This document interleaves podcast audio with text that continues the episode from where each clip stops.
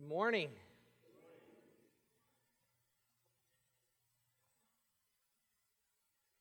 I hope everyone had a wonderful Easter last week. We certainly did, and we were glad to have your guests fellowshipping with us.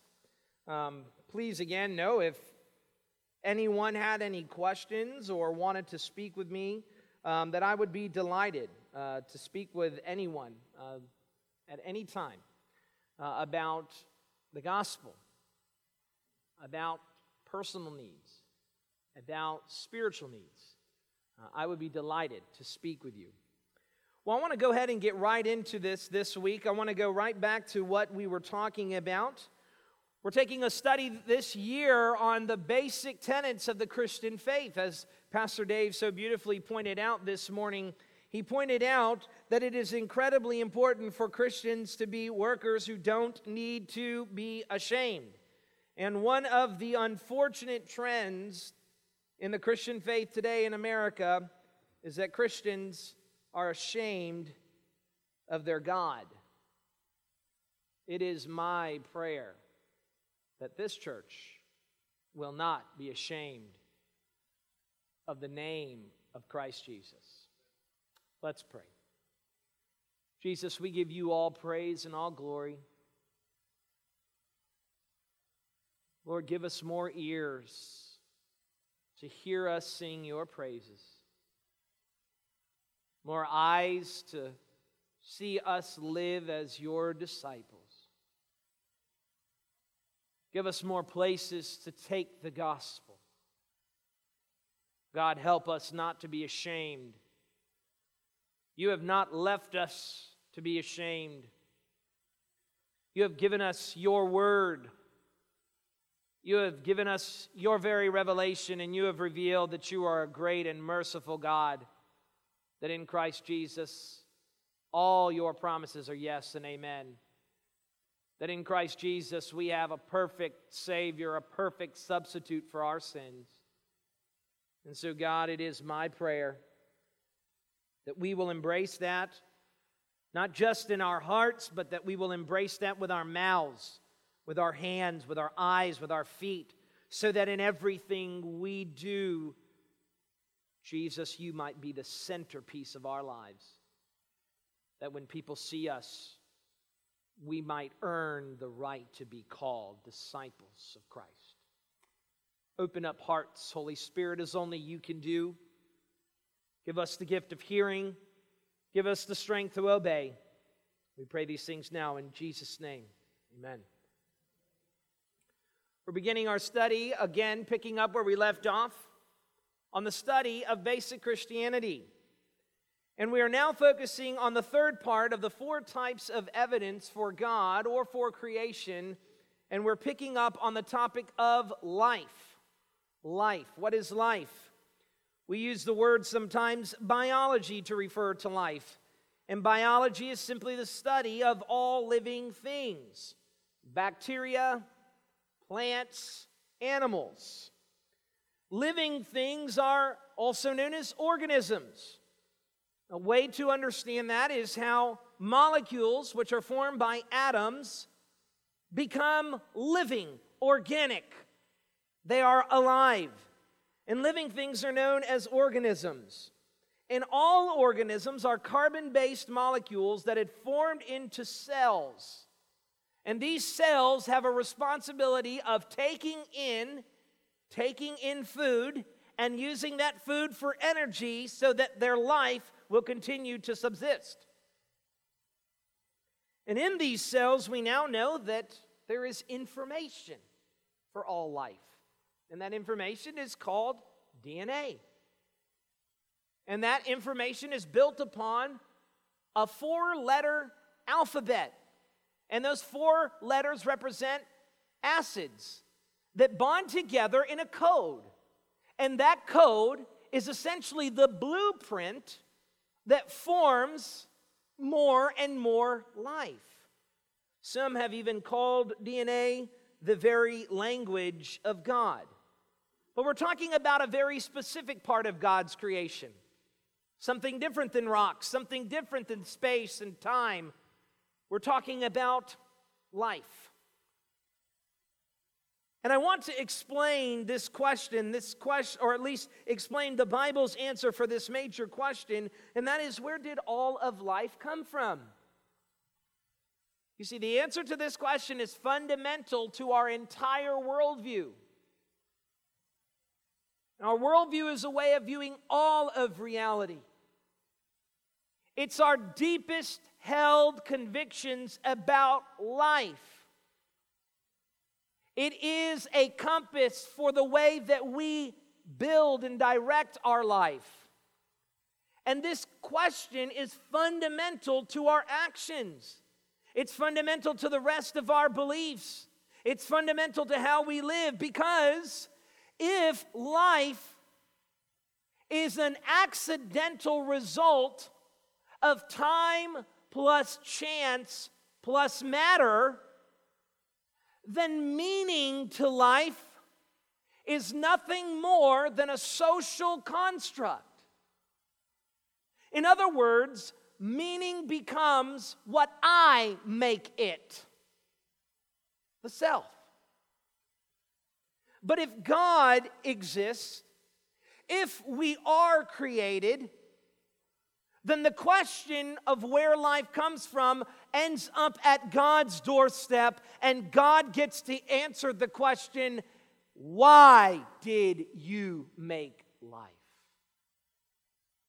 How shall we live this life? If there is no God, we ought to expect something like a Darwinian model to have occurred in history. But if there is a God and He has told us that He has created the heavens and the earth, then we ought to expect to find as much in the real world. And when we do, the next questions are the major questions. How shall we relate to this God? But this is fundamental. Well, Scripture has an answer for this question, where did all life come from? And in the Bible, it begins in Genesis.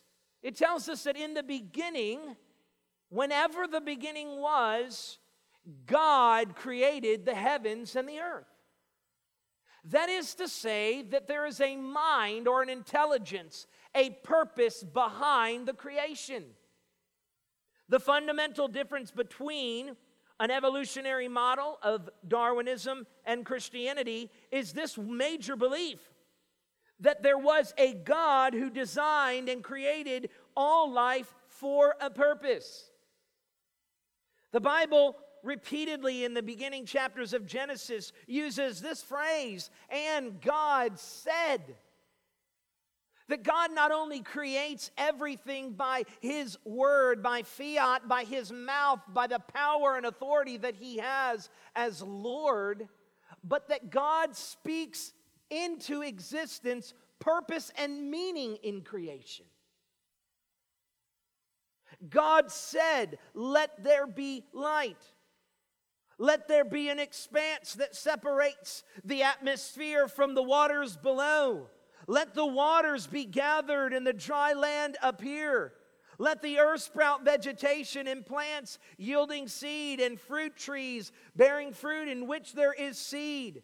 God said, let there be lights in the expanse of the heavens to separate the day from the night, and let them be for signs and for seasons and for days and for years, and let them be lights in the expanse of the heavens to give light upon the earth.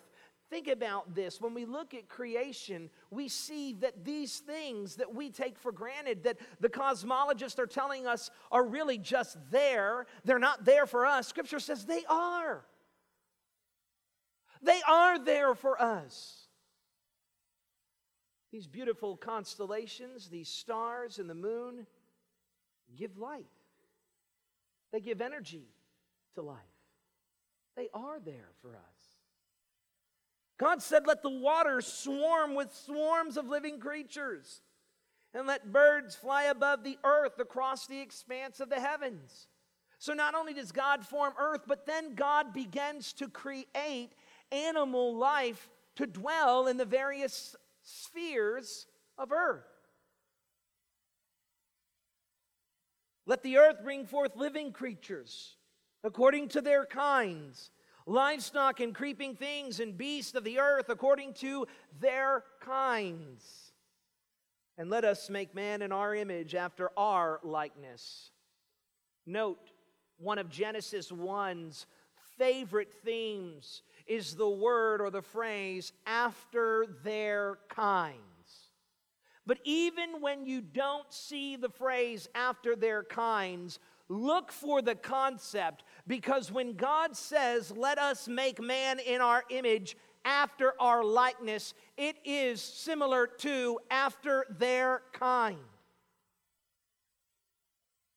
Animals bear the image of animals, but God's creation, man, bears the image of God. We are created after God. And let them have dominion over the fish of the sea, and over the birds of the heavens, and over the livestock, and over all the earth, and over every creeping thing that creeps on the earth. The Bible tells us that the source of life is God. It is not an accident. Scripture tells us that the means of life is God's word. It is not accident. It is not survival of the fittest. It is not natural selection acting on random mutation, but the very means by which life was produced was by a conscious mind, the conscious mind of the good God who gave all life a purpose. And that ultimately, the result of this creation was that it was very good. That life was good. In other words, all of our concepts of beauty come from God and His divine decree. We'll skip this slide. We'll skip these slides, and then we'll move here to the major question. Up until the point of the 18th century, there was, in Greek philosophy, some who speculated that there may have been an origin of human beings that could be traced down through something like an evolutionary model. But there came an important scientist who used the thoughts of many philosophers and other scientists to form what has come to be known as evolution or evolutionary biology. Now, the reason why I use the word evolution is because when you hear the word evolution in the classroom, or when you hear evolution on television, or when you read about evolution in a book, typically what they mean is something like Darwin's original thought. Although the word itself, and I'll show you in just a moment, does not necessarily mean Darwinism. But nonetheless, let's use the language of the day to explain what this worldview is. The worldview that was popularized by Charles Darwin came from a book titled The Origin of Species. The emphasis of Darwin's work was to explain where biological life came from. And Darwin argued that since offspring tend to vary slightly from their parents, that mutations that make an organism better adapted to its environment and will be encouraged and developed by the pressures of natural selection, leading to the evolution of new species differing wildly from one another and from their common ancestors. So that Darwin created a model of creation that says there was an original ancestor, an original living organism, and all life has come through that organism. All life has come from one organism. Now, I don't have to tell you that that theory is radically different from the theory of God's Word. And because of that, we must see that what we are dealing with when we talk about a Darwinian model or evolution is completely contradictory to God's Word. And it leaves us at a fork in the road. Who are we going to follow? Are we going to follow Charles Darwin? Are we going to follow the scientists who have espoused that theory for now over 150 years? Or are we going to follow God's word? Now, you might be thinking that that following is a blind following, but it's not. I would say it's especially not for believers. The very scary part, however, about Darwinian evolution and Christianity is when we approach this fork in the road, the fork, the very beginning, is at the level of ideas. And what they don't tell you is that those ideas have great and grave consequences for all life. There was a movement at the beginning of the 20th century known as eugenics. It became popular in the West, and it was a very important movement based upon a theory known as social Darwinism, which was the belief that you could take Darwin's theory of evolution and apply it to human beings, and that you should, if you are in agreement with Darwin, want to eradicate undesirable traits, physical traits in human beings, so that men who had genetic defects and who had produced as much and who could show a family history that had genetic defects were encouraged to go into some of our Planned Parenthood businesses and sterilize themselves so that they would not pass off those undesirable traits to their offspring. Ultimately, such thinking led to the thinking of Adolf Hitler, who believed you could create a super race if you controlled the reproduction of human beings, and you would eradicate all undesirable peoples.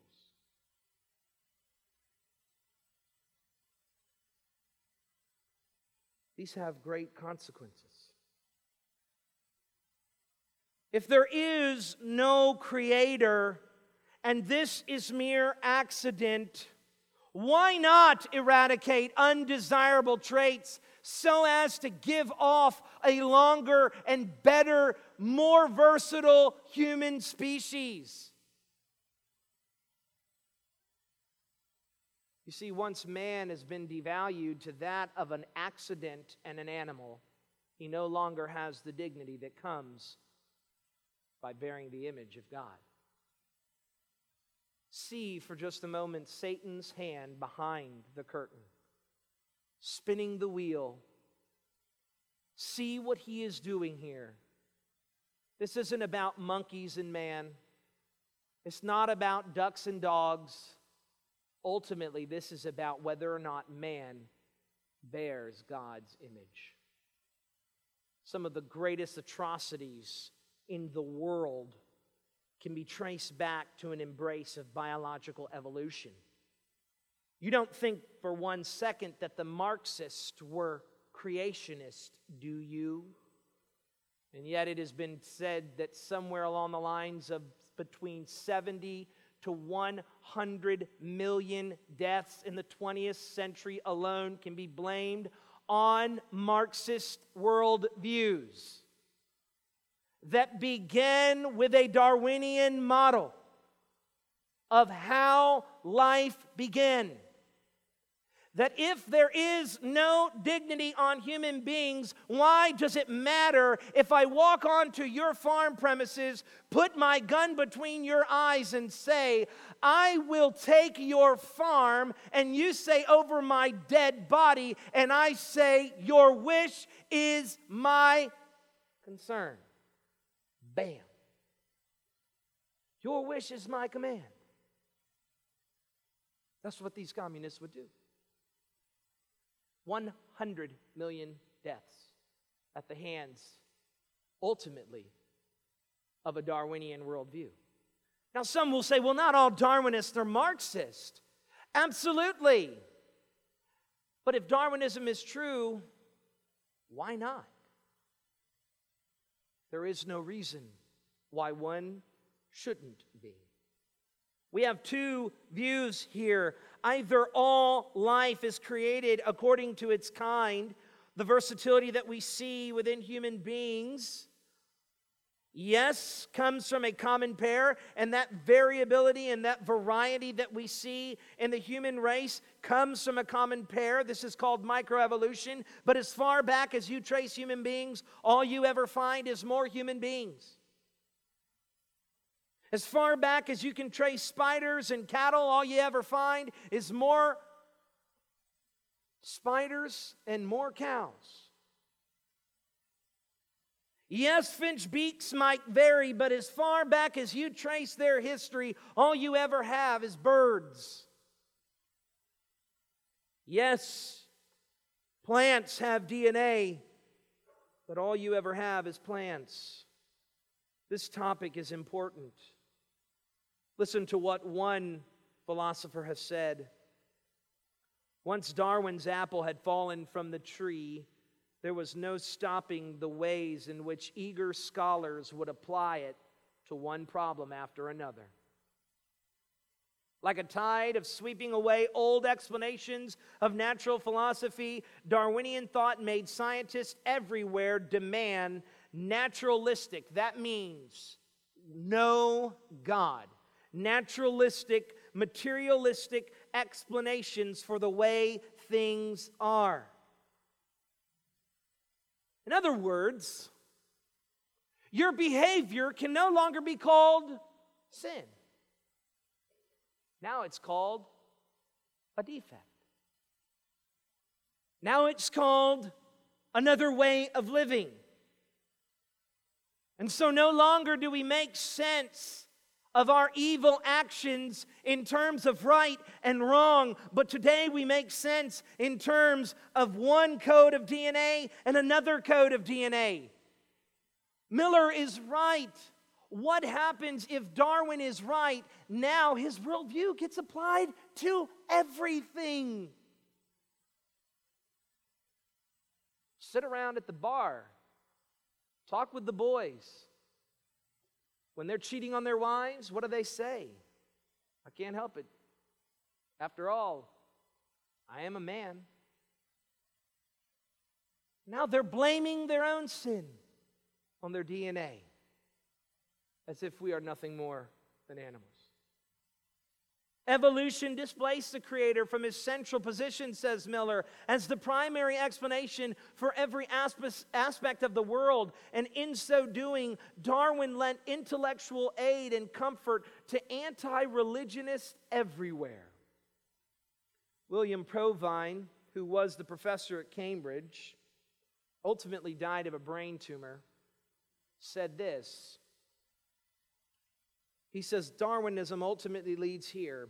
He says, it starts by giving up an active deity. If Darwin's theory is right, there is no God. He says, it starts by giving up not just a creator, but a deity who cares about me here and now. Then it gives up hope that there's any life after death. What we do here will not carry over into the next life. There will not be justice for Hitler if Darwin is right. The only thing that happened was a man lived a pretty darn good life, by the by. And he ended his life with a bullet through his cranium. That's it. No justice, no absolute justice for these actions. If there's no life after death, if there's no death after death, there is no justice. When you give those two up, he says the rest of it follows fairly easily. You give up the hope that there's an imminent morality. In other words, you give up the hope that there's any ultimate right and wrong. You give up any right to say that things like rape and incest and slavery and murder and thievery are morally wrong, because after all, you now are playing the role of God. You are now the one saying something is wrong, and my question is always, who are you? I say it's right. Don't tell me that common sense proves common morality. It absolutely does not prove common morality. Finally, you give up even the very concept of free will. You are nothing more than the product of your genes. If there's a little anomaly in your genes that means you will have Parkinson's, unless the Human Genome Project figures it out between now and your destination with Parkinson's disease, you're going to have Parkinson's disease. No free will.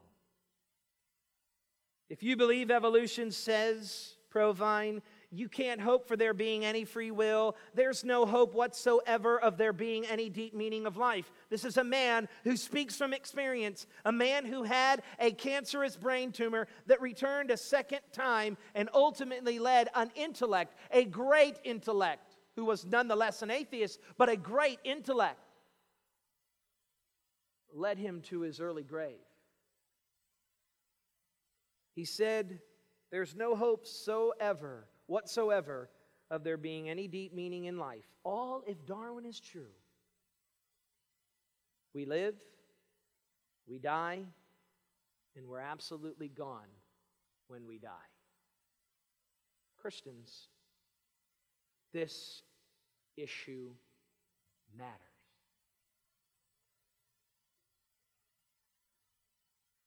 It is a big deal. Let's go on. I want to look this morning then at a quick explanation of some of the issues that Darwin has that ultimately will lead back, that will ultimately lead back to our ultimate answer of the question of why. Darwin speculated when he was developing his theory that all life had a common ancestor. And so his famous drawings, this is not his original drawing, by the way, but his famous illustration was that all biological life was that of a tree. Just as a tree has a single trunk and many branches, so too does biological life have a single common ancestor, and all living things will come from that common ancestor, according to Darwinian thought. Darwin hypothesized, he said, if you could take, just like breeders will take a population of cattle or dogs, Darwin raised dogs, and my father raised dogs, by the way, and he would bring in a pedigree, and a pedigree usually looked, it would have two sides, these brackets, one on this side and one on the other, and there would be physical traits that would ultimately lead to the dog that you were thinking about purchasing. And the Germans used our Darwinian thought to help breed and domesticate their particular type of animals, to get those traits that they wanted in their German shepherds. People say German shepherds are X, Y, and Z, very loyal, very smart. Yes, because Germans have bred them that way. And Darwin hypothesized, if human beings can do this synthetically, if they could take animal populations and get cattle that is more resistant to arid conditions, say, for instance, longhorn cattle in the Southwest, simply by breeding traits that are more favorable, why couldn't that have happened on a larger level? If we just add time, if we just add matter, and we add this additional theory of natural selection, we could explain that all life has come from one single organism. So Darwin hypothesized that there was at one time a single organism. He didn't know much about the cell, and we'll give him a pass on that.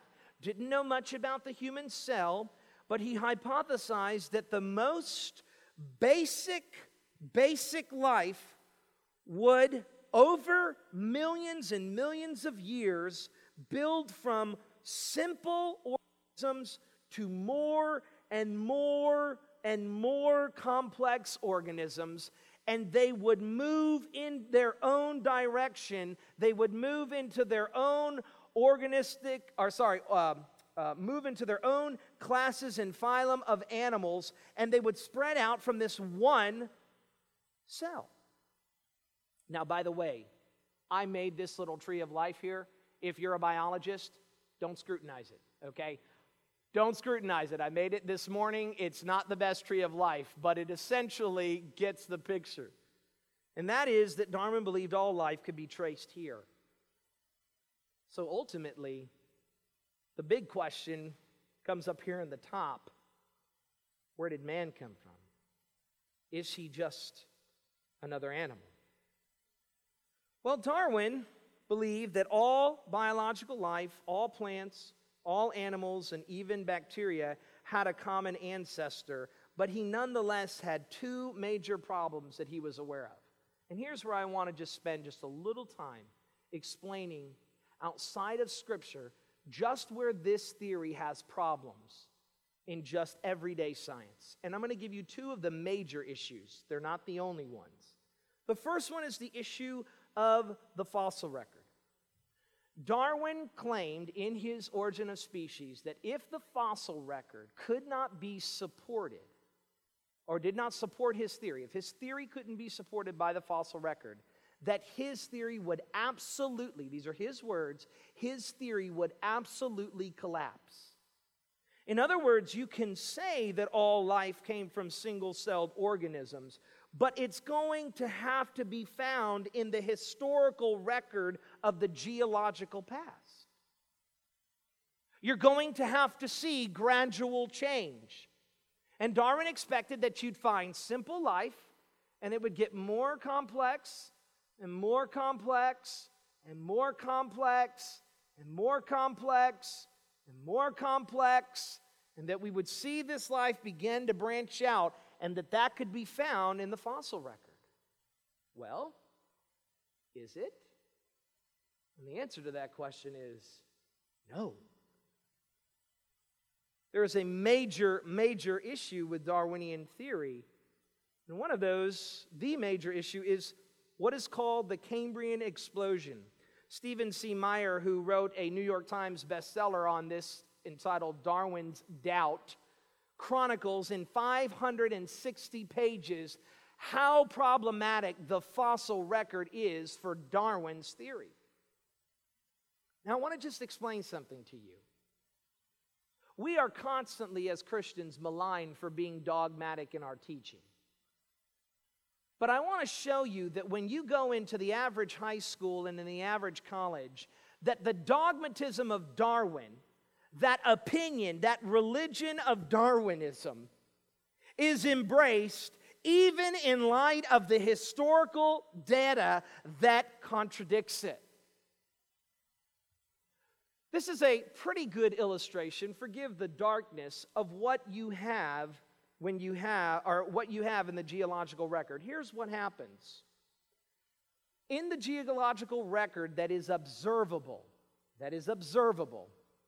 you have one level after one level, and geologists date those to certain periods, and what you have all the way up is simple, single-celled organisms until a time period known as the Cambrian time period, where fully formed animals suddenly appear out of nowhere. And biologists call this the biological Big Bang, because life suddenly appears, fully formed, fully complex. Roughly 90% of the modern phylum that exists today are present in this period without a single common ancestor. And those phylum lead into smaller and smaller subclasses of, guess what? The same kind of animal. Kind after kind is what the fossil record proves. Do the research for yourself. Even the scientists who are the most staunch Darwinists know the problem of the Cambrian explosion. The scripture tells us that life comes from God's word, that God forms things that creep on the ground. I don't know why, but he does. And he forms animals and he puts birds in the air. And they always breed after their own kind. And that's exactly what the fossil record testifies to. The second major issue that Darwin has is the problem of irreducible complexity. I mentioned this several weeks ago, but a good review would be helpful. Darwin didn't know what the cell was. In Darwin's day, they didn't have electron microscopes. They couldn't get down to the smallest way of viewing an organism. And for Darwin, he didn't know much about the cell. All he thought was that it was a simple little sack of protoplasm. He knew it was important. He just didn't know how important. And what he didn't know was the world of information. As one scientist, David Berlinski, has called it, a galaxy of information. And in that cell, Darwin was a world to Darwin that he never knew. And one scientist came along within the last 30 years or so. His name is Michael Behe, and he uncovered a reality in the cell, in the organic or microbiological world, that there were microorganisms that were irreducibly complex. It's a big word. Irreducibly complex. And all irreducible complexity means is that an organism is irreducibly complex if it has several parts that work together for a goal, and if the one of those parts is either removed or moved into another place, the entire organism cannot function. You say, why is that a problem? The problem is that Darwin said this happened without a designer, and that it happened over time, and that it happened by unguided hands. The chief Darwinist today, Richard Dawkins, calls this the blind watchmaker.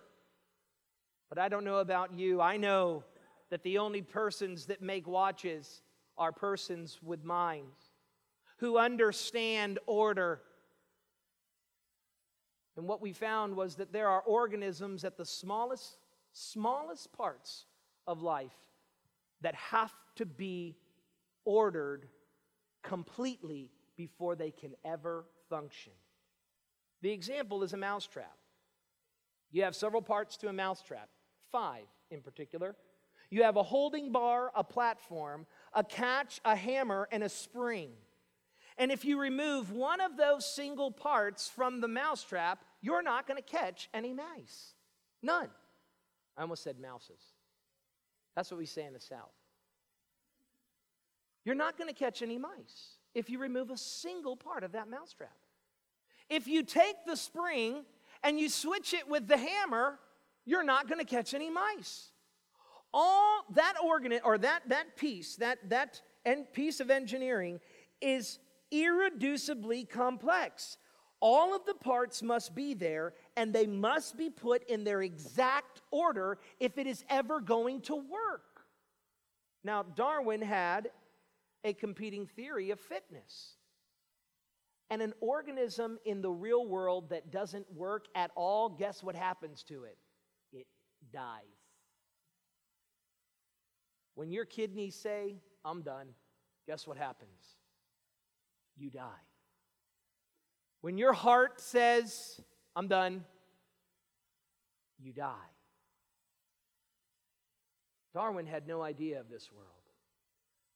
The bacteria flagellum motor here on the side is a motor that moves bacteria within the cell. It's a very small thing, and it's a small part of the cell, and it moves bacteria from one side of the cell to another, and what it has to have is something like 40 different parts that are structured completely and in the right order and must be there. If a single one is missing, if a single one is out of order, the organism will not function. And at the microbiological level, Darwin's theory is absolutely refuted. Christian, God said in His Word that He made life. Why would we not take Him at His Word? Science, though, can only take us so far.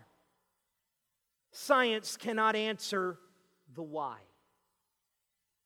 All of the stuff I just spoke about is very neat. And it leads us ultimately to a first creator, a first maker. But the question of why and where this stuff all came from has to be answered from another source. The microbiologist, the zoologist, the physicist, none of them can answer the question for us. Why is there life rather than no life? There is only one who can answer that question. It is the author of life that can answer that question. God, who tells us why there is life. Good friend of mine, and becoming a better friend of mine, he doesn't know I'm going to quote him this morning, Russell Davis. We've been having a email correspondence for the last week or two. I think it's over 3,000 words now, Russell. I've counted them. It's roughly 3,000 words in this conversation. He said this. It's beautiful. He said, the scientific method is a means of identifying truths about our physical environment, but it is not capable of performing proof about any singular event, that is to say, no scientific proofs related to unrepeatable events, events such as the creation of the world, events such as the resurrection.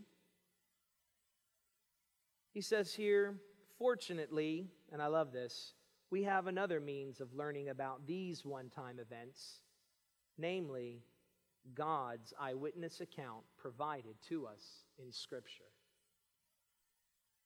If you have your Bibles, turn in them to Colossians. We're going to look at just chapter 1, and we're going to look at verses 15 through 20.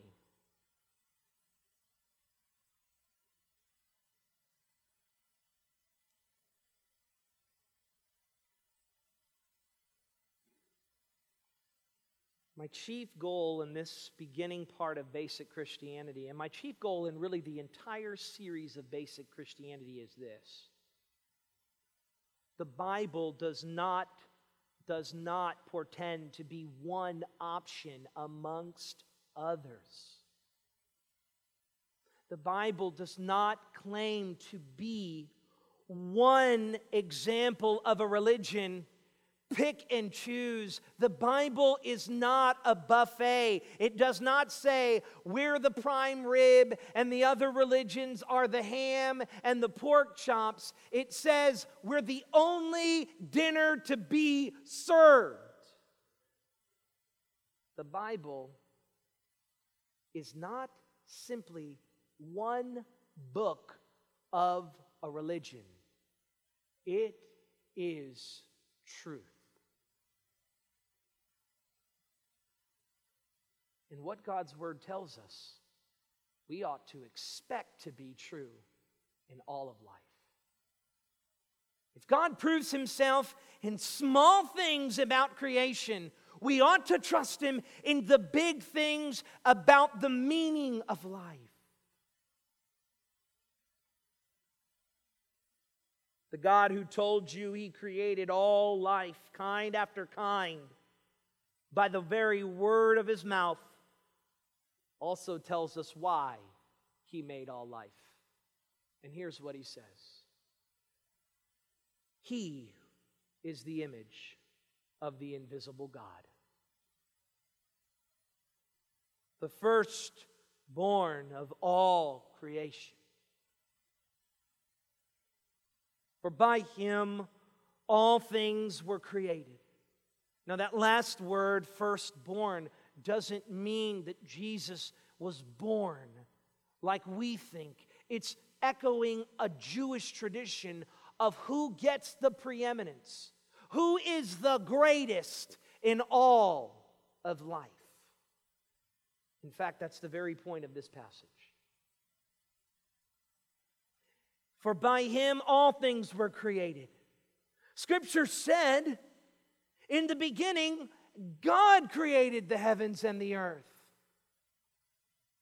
But God does everything as a Trinity, so that when the Father, the Son, and the Holy Spirit are always involved in every act, even in the crucifixion.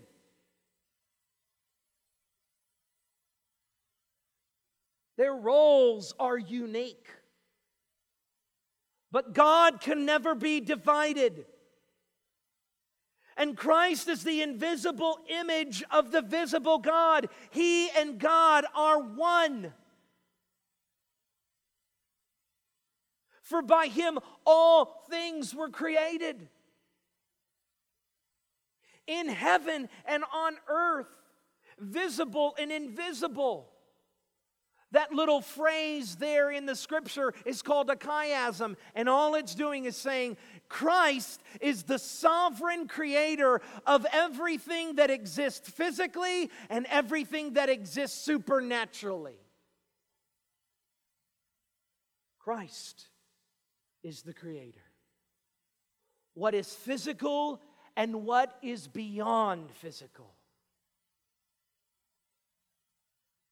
Whether thrones or dominions or rulers or authorities, wherever Paul uses that phraseology in his letters, he's typically referring to angelic powers. He's saying the demons that you're afraid of, when Christ says to them, come out, they come out.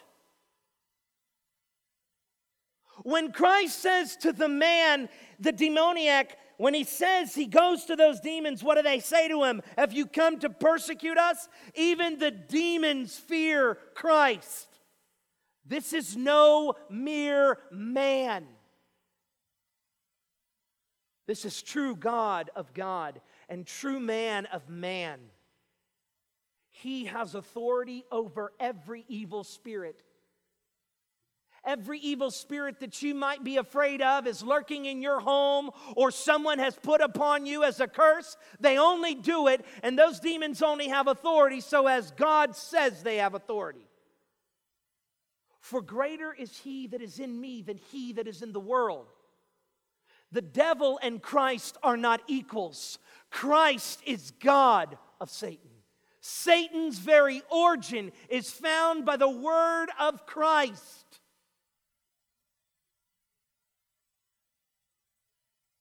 Not only that, Satan is defeated. All things were created through him and for him. So that when you're living your life for you and not for Christ, you're not living your life according to God's will. This life is not about how much you can accumulate, how much wealth you can accumulate, how much property you can accumulate, how healthy you'll be, how good your abs look. This life is about what you do for Christ. The very moment between Christ's death and resurrection, and when he comes again, is nothing but a moment of mercy upon God, by God, according to 2 Peter 3, which tells us that in this time between the times, it is simply God not judging the world. Listen to me. Don't be afraid of asteroids smashing into the earth. The Bible says God will come like a thief in the night. Christ will come like a thief in the night, and the only reason why he doesn't is to see if you will stop for a second, that you will stop your life of idolatry, whether it be yourself, your children, your career, sex, drugs, and see whether or not you will make him Lord. That's why tomorrow, should God be so gracious, will come. Not for you to get rich. Not for you to get a career. Not for you to graduate college. Not for you to have pleasure and get married and have children. God has made the world that His creation might enjoy Him, might glorify Him forever. He is before all things, and in Him all things hold together. Douglas Moo says at the moment God says the stars shall no longer be in the sky, they will fall. That's what Revelation tells us. When Christ comes again, the stars will fall. The sun burns out. The moon becomes blood red. The universe, whatever gravity is, whatever dark matter is, they don't even know. There's no even understanding of what this stuff is. The Bible says it's held together by God and by His grace. He is the head of the body, the church. So not only is God the creator of this world, but He gets to tell us how His church, His people, should live in this world. If He is the author of the stars in the sky, why do you think He doesn't get to be the author of your life? The master of your choices? Why would you believe that God is Lord over everything except your possessions, your money, your marriage?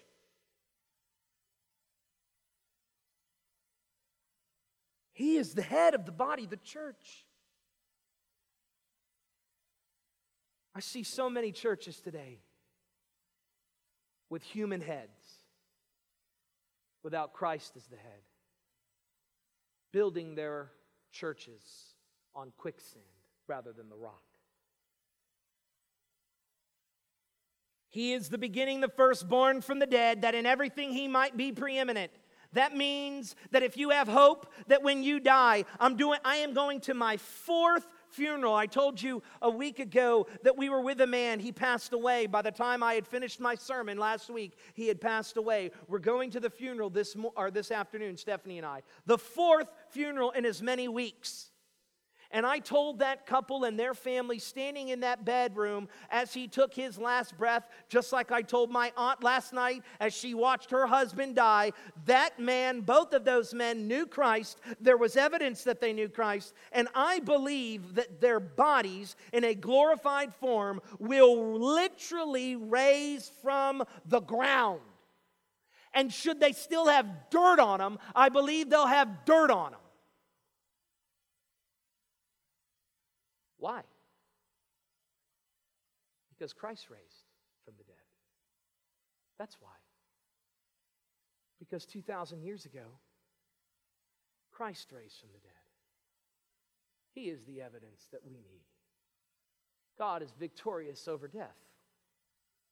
He has promised us that He will one day be ultimately victorious over death, and that promise was proven in the resurrection of Jesus Christ, that Christ might be preeminent in everything. He is not only the first of overall creation, He is the first over all the new creation. For in Him, all the fullness of deity was pleased to dwell, and through Him to reconcile to Himself all things, whether on earth or in heaven, making peace by the blood of his cross. What is the meaning of life? The answer is found 2,000 years ago on Calvary. In the person of Jesus Christ, God reconciled to himself all things. This morning, I want to ask you, if you would bow your heads and close your eyes, I want to ask you a question. Christian, I want you to pray with me. Have you been living your life for yourself or for Christ? Scripture has told us this morning that the life lived for the self is not a life worth living. It's not the meaning of life. It's not why we're here. You're not an accident. You bear the image of God. But how are you treating that image of God today? If we look at your life, is there an example that you have been following Christ?